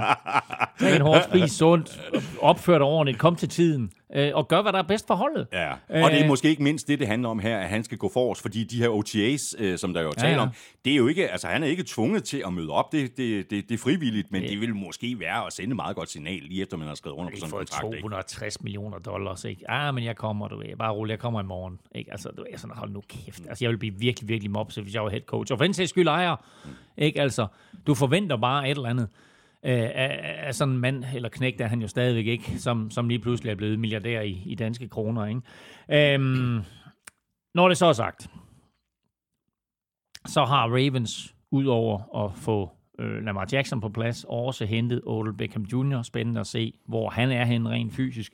De har draftet Say Flowers, så de har altså givet ham et par dejlige nye våben. Øh, de sagde farvel på forsvaret til Calais Campbell, og Marcus Peters er, cornerback Marcus Peters, er fortsat free agent. Men udover det, så har de ikke mistet spillere, som ikke kan erstattes. Øhm, de kunne måske godt have opgraderet lidt, men øh, de har i John Harbour en, en fantastisk coach, som altid får det bedste ud af sit mandskab. Så det her bliver et Ravens mandskab, der har tænkt sig at kæmpe med, kæmpe med om AFC North-titlen og på et eller andet niveau også forventer at komme langt i slutspillet. Videre til øh, Dolphins, øh, hvor et af de første punkter på øh, to-do-listen sidste år for Dolphins nye head coach Mike McDaniel var at gøre livet lettere for Tua, ikke mindst med anskaffelsen af Tyreek Hill og så et par lynhurtige running backs, eller var det tre. Og som de fleste nok kan huske, så kom Dolphins jo flyvende ud af startblokken, så fik Tua to jernrystelser, og så smuldrede den sæson med nederlag i fem af de sidste seks kampe. Nu må vi så se, hvordan Tua og angrebet kommer til at se ud i år. Våbnene er mere eller mindre intakte, og så snappede de jo øh, running back. Øh, uh, det var en A-chain i øh, tredje runde i draften, og i anden runde så havde de så fokus på forsvaret, da de valgte cornerback Cam Smith, og med tilgangen af cornerback Jalen Ramsey, så burde forsvaret blive bedre end sidste år, hvor de jo kun genererede 14 turnovers. Det her sådan lige underkanten. Det gjorde selvfølgelig ondt på Dolphins, at de ikke havde det her første rundevalg. Ja, ja, det er klart, det gjorde det. Uh, det blev jo uh, taget fra dem, fordi de havde haft kontakt til, uh, til Tom Brady og til Sean Payton, og det er jo lidt interessant, fordi der var jo snak om der uh, i uh, januar sidste år, at Tom Brady skulle ind og være medejer og spille quarterback ja. for Dolphins. Og så skete der en masse, blandt andet at øh, Dolphins ejer øh, blev øh, anklaget for diverse ting, øh, inklusiv noget racisme og så videre. Der var hele den der Brian Flores-sag og alt det der. Og så gik det i sig selv igen.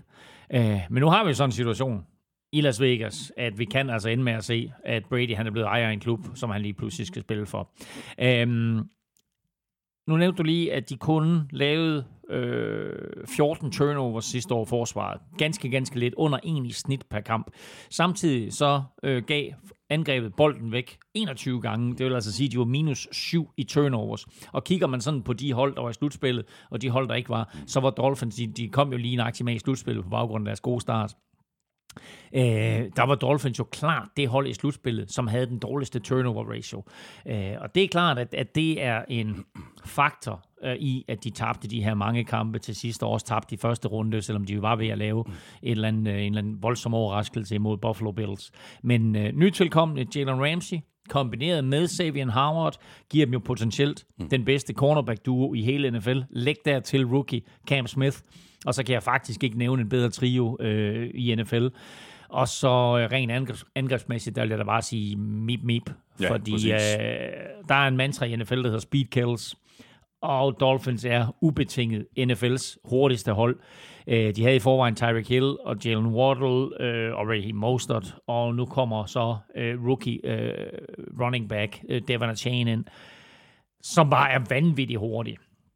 Tænk på, at Mike McDaniels, head coach Mike McDaniels, jo har haft succes både hos Fort Miners og hos Dolphins med at bygge et løbeangreb, som er baseret i hele den der gamle øh, Shanahan-filosofi, hvor en running back er, er fri til nogenlunde at læse sit eget hold, øh, ikke eget hold, men eget hul, mm.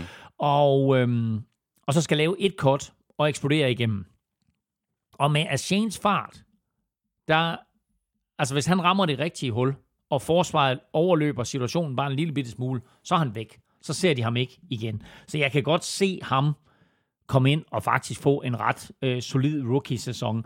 Jeg var lidt hård ved Dolphins i vores draft gennemgang og sagde, at det var lidt latterligt at tilknytte endnu en running back, og det kan man, det kan man stadigvæk sige, at der var måske, altså med kun fire picks i draften, der var der måske et luksuspick at tage øh, Devon Shane her, men han kan godt blive en vild tilføjelse.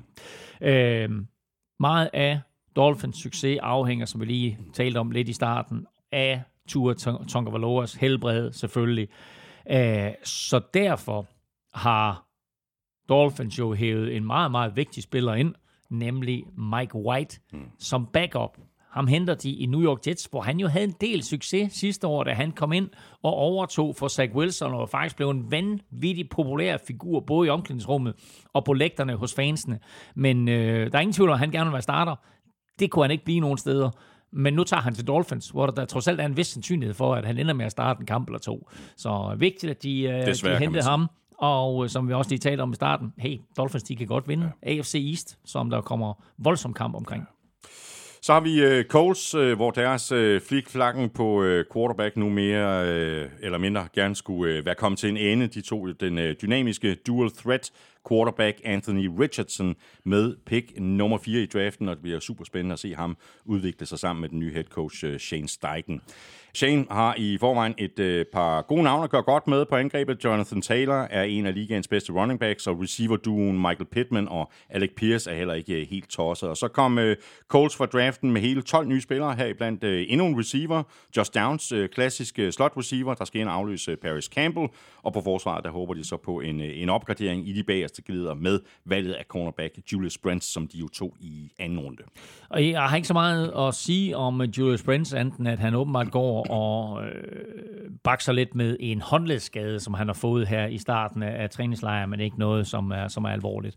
Øh, og ellers så er øh, alle de historier, der kommer ud fra, fra, fra Coles træ- træningslejre, selvfølgelig primært omkring Anthony Richardson, øh, og han bliver skamrost, og øh, øh, journalister øh, og, og coaches osv. siger, at han allerede er øh, langt fremme og længere fremme, man kunne have håbet på i sin udvikling, og at han lige nu deler snaps lige øh, 50-50 med øh, Gardner Minshew. Øhm, og faktisk glæder jeg mig til at se, hvad tilføjelsen af øh, Anthony Richardson kommer til at betyde for Jonathan Taylor.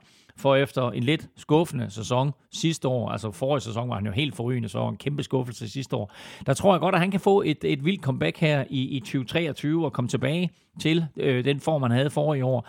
Øh, med tilføjelsen af Anthony Richardson, fordi der kommer til at være så meget fokus på ham, både Anthony Richardson, når han løber, men selvfølgelig også, når han kaster. Så det kan altså godt åbne nogle huller for, øh, for, for Jonathan Taylor.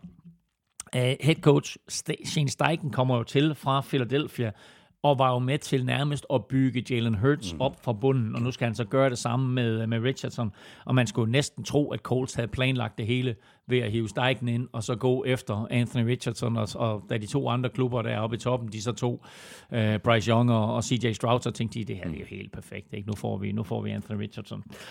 Um, Colts havde, øh, som du sagde, 12 picks i draften, og jeg synes, de forvaltede dem godt. De fandt potentielle starter til både den defensive front og den offensive front. De hævde receiver Just Downs ind, som øh, var lidt af et scoop, og som i øvrigt også bakser lidt med en miniskade, han har fået i, i træningslejren her. Øhm, og i free agency, der opgraderede de deres pass rush med Samson Ebukam fra 49ers, øh, og så fik de også en receiver ekstra i form af Isaiah McKenzie fra Bills. Mm. Så går vi videre til øh, Broncos, hvor det absolut største move her i offseason har været ansættelsen af Sean Payton som ny head coach, og jeg glæder mig virkelig til at se, om han finder ind i sådan et, et lignende samarbejde med Russell Wilson, som det han havde med Drew Brees øh, tilbage i New Orleans. Må ikke det er det, de satser på øh, og, og drømmer lidt om i, i Denver. Sådan et, øh, et magic touch, der kan gøre Wilson til Wilson igen. Og så har han jo øh, fået fornyet assistance den gode Russell Wilson på den offensive linje, hvor Broncos har skrevet under med Ben Powers og Mike McGlinchey.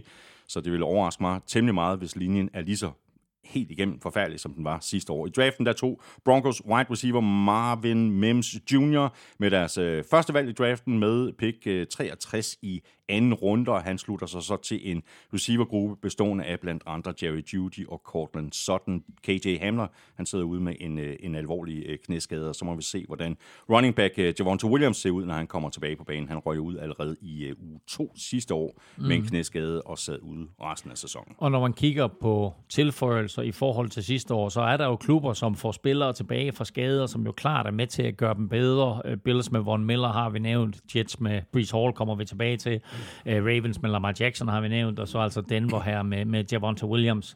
Øh, men Broncos klart største tilføjelse er selvfølgelig cheftræner Sean Payton, som så også kostede dem øh, årets første runde pick, øh, som de gav til Saints for at få lov til at, at, at få Sean Payton, på trods af, at han stadigvæk var, var på kontrakt hos Saints. Uh, han skal få et talentfuldt mandskab tilbage på ret kurs, og så skal han jo få kæmpe investeringen Russell Wilson øh, tilbage til, øh, til sit gamle jeg. Øh, Peyton fokuserer tydeligvis på at tage lidt af presset af mm. øh, Russell Wilson ved at øh, satse på løbespillet og få det tilbage på et højt niveau. Så han har opgraderet den offensive linje. Klart, de håber på, at uh, Javante Williams han er fit for fight. Øh, de draftede ikke en uh, running back, men til gengæld så hentede de så uh, Samaje P. Ryan hos Bengals, som jeg tror, Peyton ser lidt som sin Alvin Kamara-type nu her hos, øh, hos, hos Denver. Øhm, Broncos havde jo ganske, ganske lidt at skyde med i draften, men jeg synes, de ramte plet med flere picks, blandt andet linebacker Drew Sanders, som øh, får kæmpe roser i Denver-pressen øh, her efter holdets første træningslejr. Uh, receiver Marvin Mims, som du også lige nævnte, øh, kommer til, og har også gjort det godt, og det betyder jo så også nok, at KJ Hamler er fortid i klubben. Så går vi videre til uh, Jets, hvor den uh, absolut største historie selvfølgelig er uh, Jeg synes, du glemmer om... sådan at nævne, hvor højt vi er oppe i hierarkiet. Det er altså fjerdepladsen nu. Det er det fjerde bedste hold i Jamen, AFC. Jeg, jeg ventede faktisk med sådan at sige, sådan, uh, piske en stemning op, når og vi nåede top 3. Ja, men jeg synes, fjerdeplads. Jets ja, det lugter fjerde, lidt af det. Jets er på fjerdeplads. Ja, det er rigtigt. Ja. ja. Og Jets, der er den helt store historie, det er selvfølgelig Aaron Rodgers. Selvfølgelig. Og det er en medvirkende årsag til, at de, de lige pusher på i forhold til at kunne havne i, i top 3. Øh, det tog sin uh, tid, det her uh, Rogers uh, eventyr for ham på plads. Uh, han skulle sidde i en hule undervejs i fem dage og tænke over tingene. det hele det endte lykkeligt. Nok hule. Måske ikke lige for uh, Zach Wilson, der nu er henvist til bænken, uh, og en rolle som backup uh, quarterback. Uh, det tror jeg nu faktisk, at han skal være glad for, uh, sådan set med de lidt længere briller på. Og så tror jeg, at vi taler om det uh, længe inden, at uh, Rogers var inde i billedet, at uh, Jets i virkeligheden har et uh, konkurrencedygtigt mandskab, der bare bare sådan lige manglede den sidste brik, altså franchise quarterbacken, og det er selvfølgelig håbet i New York, at øh, de får den bedste udgave af Rodgers, og ikke sådan en kopi af Russell Wilson sidste år. Rodgers, han kan kaste bolden til øh, Garrett Wilson, øh, Denzel Mims, øh, Corey Davis, og så kom der lidt øh, assistance til den offensive linje i draften med Joe Tipman og øh, Carter Warren, øh, og det i forvejen giftige forsvar fik tilført endnu mere pass rush med edge rusher Will McDonalds. Og når du siger kastet til, så glemmer du lige hans to gamle Packers buddies, Alan Lazard og Randall Cobb, der også er kommet til, og når jeg så hentede de også en fyr, der hedder med Cole Hartman hos Chiefs, Så øh, Rodgers har måske aldrig haft så mange våben at lege med, som han får i en alder her af, af 39. Øhm, draften var ikke helt så imponerende som, øh, som sidste år. Øh, der havde de så også både Defensive Rookie of the Year og Offensive Rookie of the Year. Men øh, de håber på store ting fra øh, pass rusher Will McDonald, som jo var et øh, noget overraskende valg med, med pick 15. Og det er en lidt interessant historie, ikke? fordi de havde jo håbet på at få en opgradering af den offensive linje, men blev jo snydt af den der Patriots-Steelers-handel. Vel at mærke efter, at de jo selv opgav pick 13 for Rodgers. Altså, de gik fra pick 13 til 15 i den der Rodgers-handel. Og det tænker man, åh, det er lidt ligegyldigt. Men det kan jo vise sig at blive en lille katastrofe, fordi de vil gerne have haft offensive tackle Broderick Jones, men øh, ham øh, nappede Steelers i en handel med Patriots, og i stedet for så måtte Jets jo så nøjes, i gåsøjne, nøjes med, øh, med Will McDonald. Øh, Øhm, og det betyder så, at den beskyttelse, de gerne vil have givet Aaron Rodgers, at den mangler nu. Øhm, til gengæld så er han, den her 39-årige, 40-årige quarterback midt i, eller jeg tror det er december, han bliver 40, ikke? Øh, han er selvfølgelig hovedhistorien. Øhm, og det er klart, at, at øh, han kommer ind her, og lige pludselig så har vi et jetsmandskab, som har set, hvor meget talent der er, både offensivt og defensivt. Mm.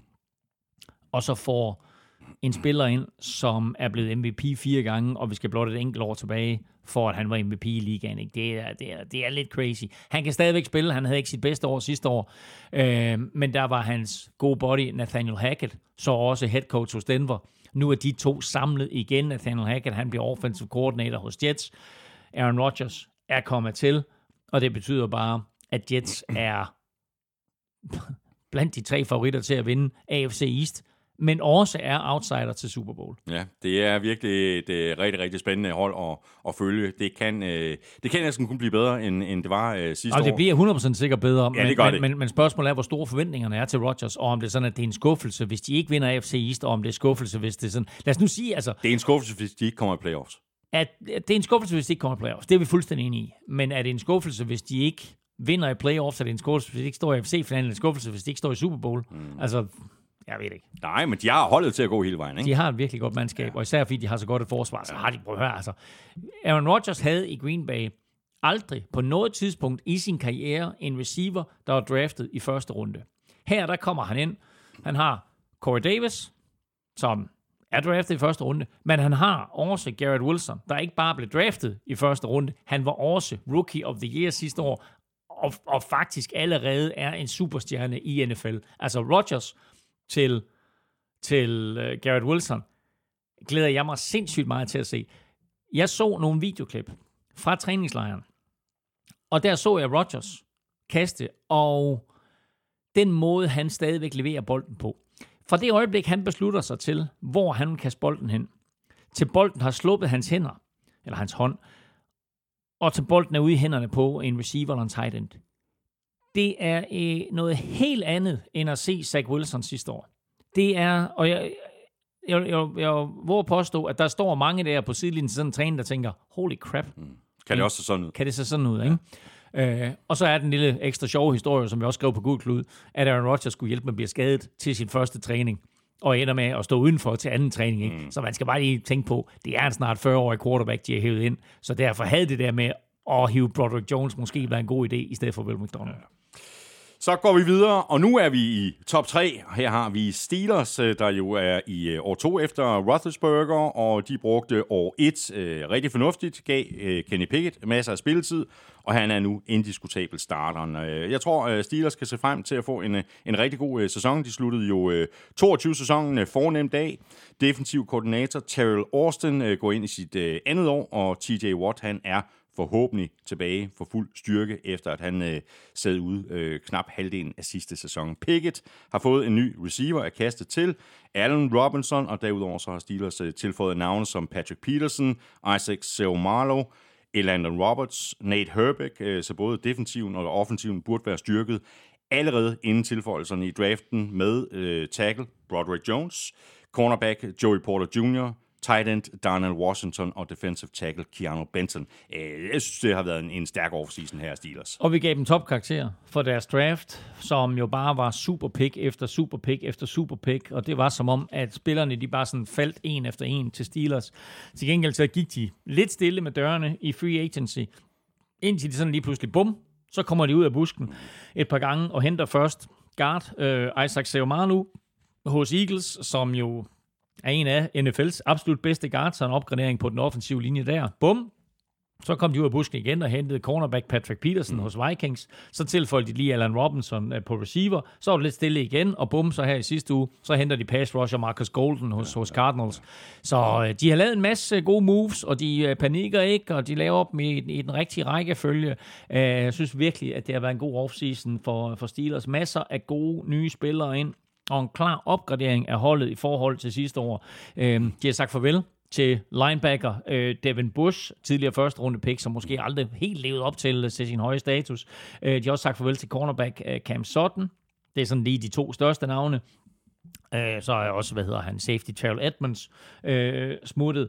Øh, så trods alt tre starter på forsvaret, som de skal erstatte, men altså umiddelbart synes jeg, at Steelers er forbedret og også er blevet yngre. Mm. Øh, og så har de jo fået, som du lige sagde, øh, Joey Porters søn, Joey Porter Jr. ind, og det bliver sjovt at se. Øh, det bliver sjovt at følge ham, og det bliver sjovt at se farmand, som der jo helt sikkert vil være et kamera på, mm. øh, nærmest konstant til samtlige hjemmekampe. Øh, og så lige en hurtig sidste observation. Øh, og det er den tidligere Cardinals receiver Hakim Butler, øh, som har været omkring Canada og været omkring XFL. Han åbenbart har taget alle med storm her i, uh, i træningslejren. Han ligner sådan uh, the second coming of, uh, of DK Metcalf. Øh, stor, stærk, super buff, griber alt, sprinter fra alle. Øh, så rigtig, rigtig interessant at se, om han kan få en, en plads på holdet, og om han får comeback i NFL. Hmm, spændende. Så er vi fremme ved øh, Browns, øh, som altså ligger nummer to på listen i øh, AFC. En af de positive ting er selvfølgelig situationen omkring Deshaun Watson, der har en helt almindelig offseason med holdet og starter fra U1. Browns har adresseret deres to største needs her i offseason ved at styrke bredden på receiver-positionen og fået nyt talent ind på den defensive linje. Elijah Moore, Marquise Goodwin og rookie Cedric Tillman styrker kastangrebet, og Dalvin Tomlinson og Bonio Okoronkwo og Tristan Hill og rookie Siaki Aki. Nej, Siaki Ika. det er også nogle fede navne, du bliver bedt om at sige. Fuck, man, en rækkefølge, ikke? altså, Alicia, ham, Bonia Okoronkwo. ja, ham, ham, ham kan du også bare kalde Obo. Ja, det er rigtigt. Tristan Hill og så rookien Siaki Ika. Hold kæft, det er stærkt, det der. Det stærkt. Jeg håber, de får masser af plays i år, så du skal sige dem uge efter uge efter uge. Nå, prøv at høre. Øhm, Men det kommer i hvert fald til at styrke defensiv. Uanset hvad de hedder, og uanset hvordan deres navn de er udtalt. Udover at folk er meget overrasket over, hvor dygtig du er til at udtale øh, alle de navne der, så tror jeg også, at der måske sidder nogle af vores lyttere derude, og er en lille bitte smule overrasket over, at jeg har Cleveland Browns på anden pladsen. Uh, men de har været utrolig aktive i offseason, og de har været skarpe i free agency, øhm, og øh, de havde ikke ret meget at skyde med i draften. Øh, alligevel så synes jeg, at, at de fortjener en, en høj plads her. Browns' fokus var på at genopbygge en defensiv linje, som i den grad havde behov for at give Miles Garrett noget hjælp. Mm. Øhm, og hvor mange andre klubber sådan har danset lidt om den varme grød, øh, og lige set, hvad der, hvad der skulle ske, og så videre. Ikke? Så gik Browns i gang fra første fløjt og hentede øh, først betonklodsen Dalvin Tomlinson mm. ind fra Vikings. Kæmpe opgradering på alle måder. Øhm, med Jadavion Clowney væk, der hentede de så den tidligere Rams og Texans Edge, Obo og øh, ind. Øhm, og som om det ikke var nok, så lavede de lige en lille handel med, med Vikings, hvor de hentede Sadarius Smith. Mm. Og sidstnævnte har imponeret alt og alle i holdets første træningslejr. Øhm, I draften, der blev øh, den defensive linje også forstærket med nose tackle øh, Siaki Ika og edge rusher Isaiah Maguire.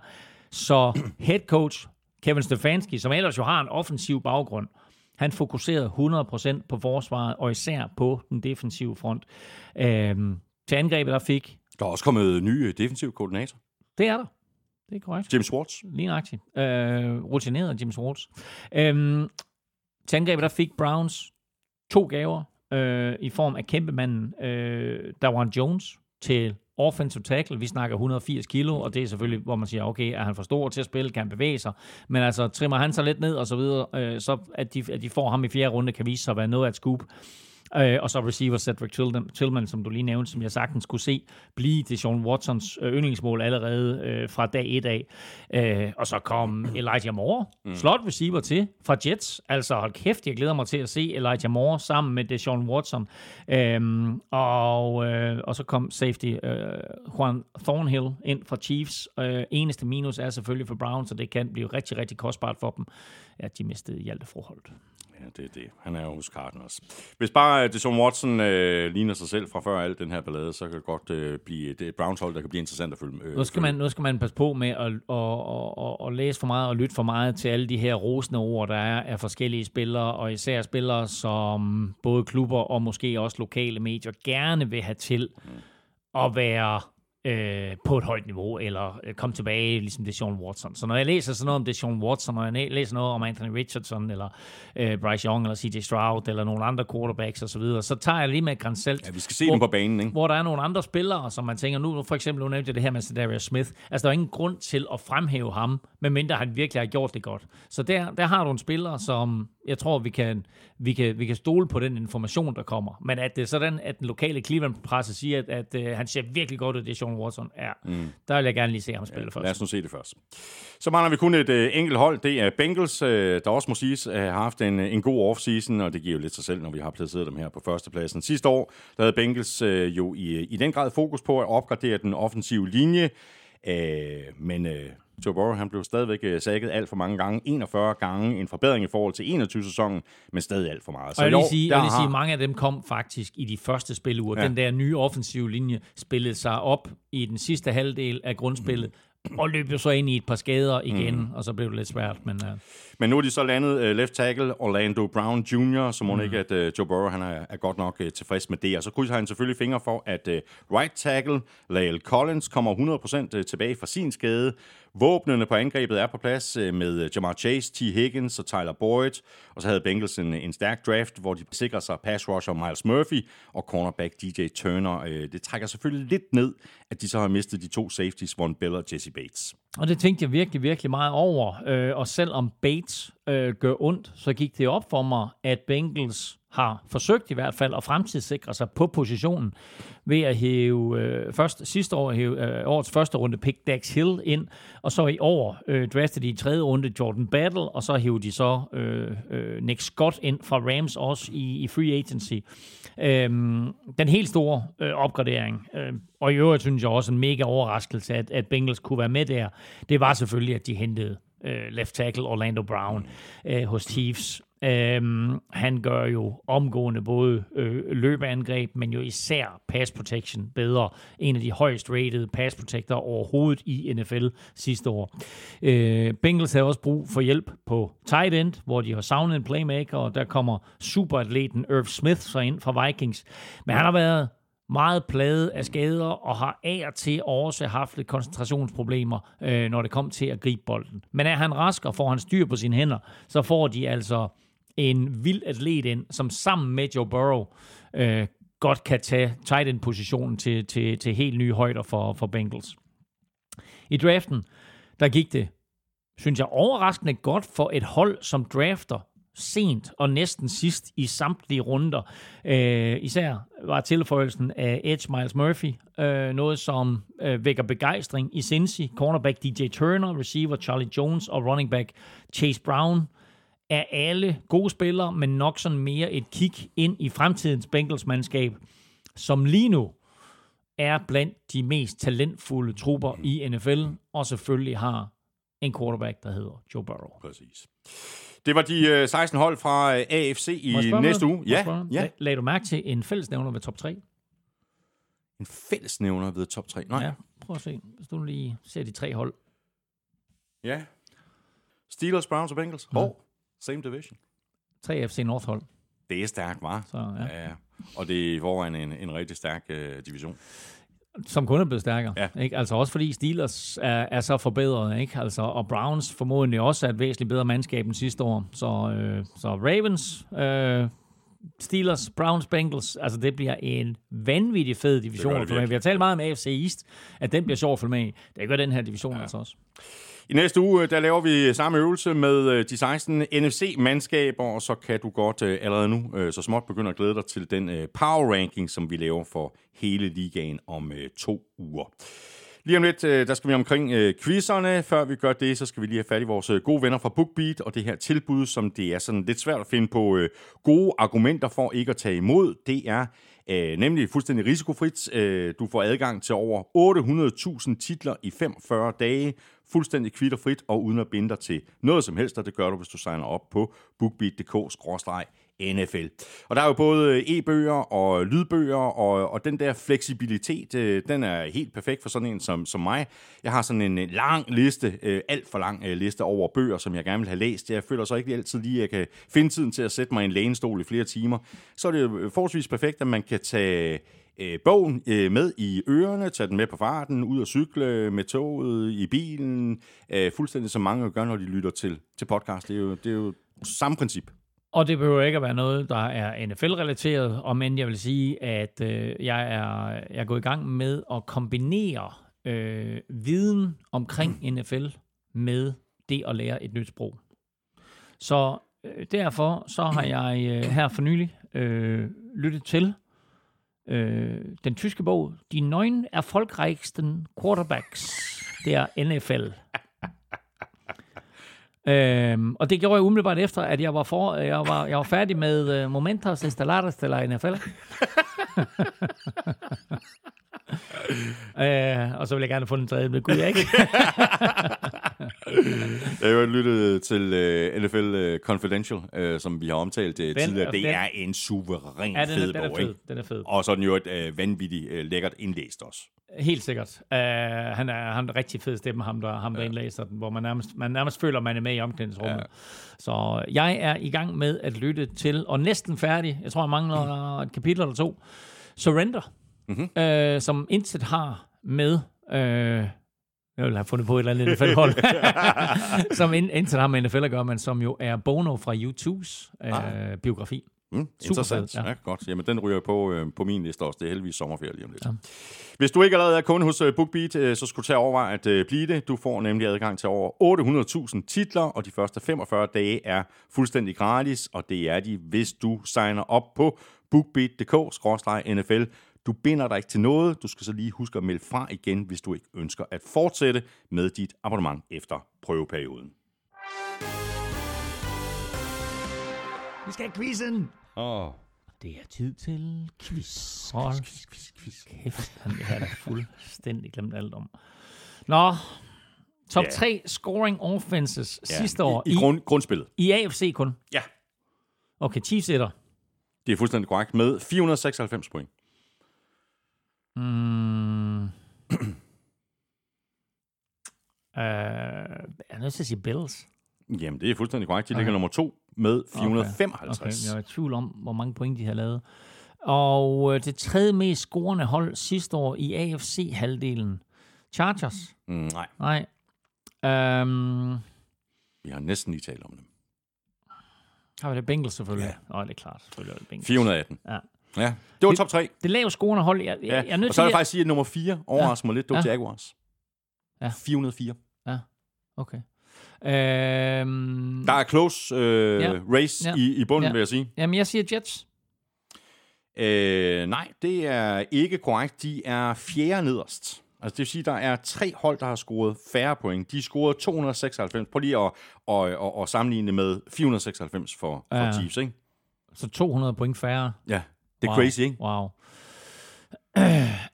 um, Det hold, der har scoret allerfærreste point,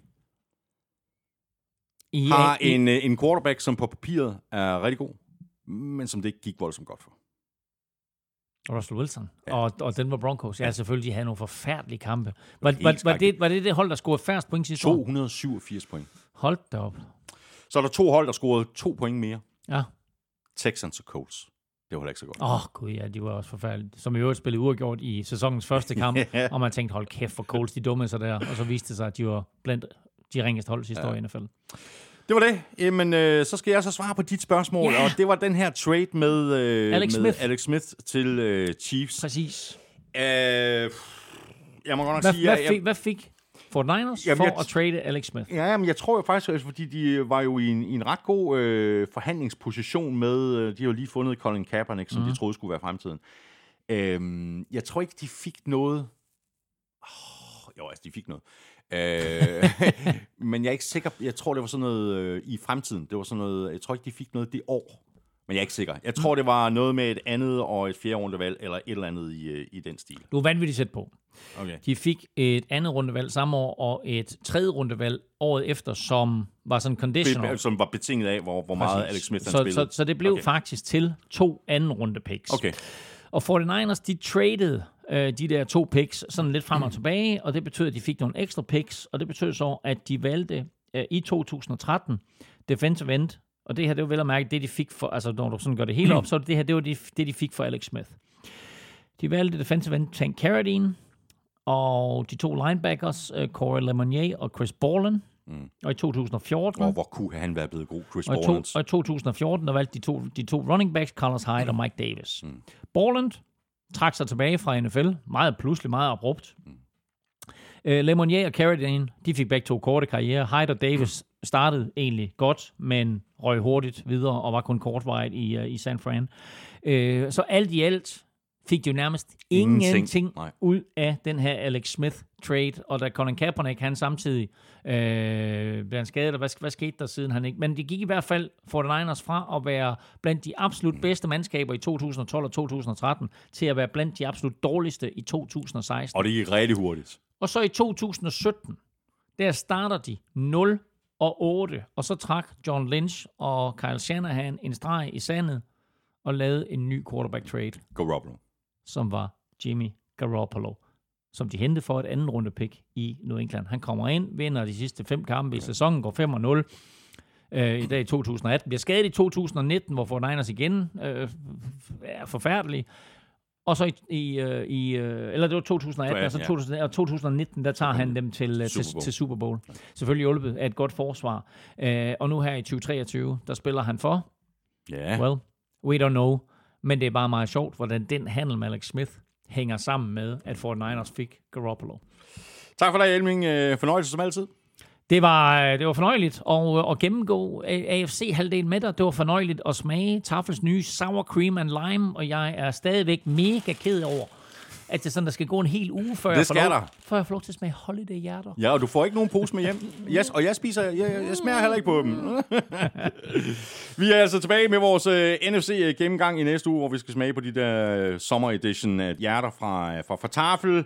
Øh, og så mangler vi faktisk øh, kun lige at lave en, en frisk lille power ranking, inden vi går på sommerferie. Den laver vi om øh, to uger. Tusind tak for i dag. Øh, tak til dig, fordi du lyttede med. Hvis du synes, som øh, det vi laver, så skulle tage at øh, anbefale os til alle dine venner. Du kan også give os en anmeldelse, eventuelt en af dem med fem store stjerner. Den bliver vi glade for. Og du kan give os en øh, anmeldelse, for eksempel i, øh, i Apple Podcast eller i øh, Spotify. Og hvis du rigtig godt kunne tænke dig, at vi fortsætter med at lave NFL-showet sådan en øh, 40-42 gange om året, så er det en rigtig god idé lige at bakke op om os øh, på tier.dk eller via det link, der ligger øverst på nflshowet.dk. Det ligger lige ved siden af linket til shoppen, hvor du køber lidt af vores merchandise. Kæmpe stor tak til vores øh, gode venner og øh, faste samarbejdspartner fra Tafel og Otted fra Danske Licens Spil. Husk at støtte dem, de støtter nemlig os, og i forhold til Otted. Husk, at man skal være minimum 18 år og spille med omtanke. Har du brug for hjælp til spilafhængighed, så kontakt Spillemyndighedens hjælpelinje Stop Spillet eller udluk dig via Rufus. Regler og vilkår gælder. Det gør de nemlig. Også tak til øh, BookBeat for at være med os i dag. Husk, at du kan få øh, gratis adgang til over 800.000 titler i 45 dage, og det kan du, hvis du signer op på bookbeat.dk-nfl. Det var alt for i dag. Hvis du vil i kontakt med os, så kan du fange os på både øh, Twitter, Facebook og Instagram, og du kan også række ud efter os på mailsnablag Følg Elming på Twitter på snablag nflming. Mig kan du følge på snablag Thomas Kvartrup. Tak for nu. NFL-showet er produceret af Kvartrup Media, der også producerer Born Unplugged, PL-showet og Golf-showet. PL-showet har en enkelt udsendelse tilbage, inden de går på sommerferie. Golf-showet fortsætter med at lande i dit feed hver tirsdag, og Born Unplugged om dansk politik udkommer på fredag. Husk også Velropa-podcasten, hvis du er bare den mindste smule interesseret i cykelsport. Elming og jeg er tilbage igen næste uge. Ha' det godt så længe. Hot odds.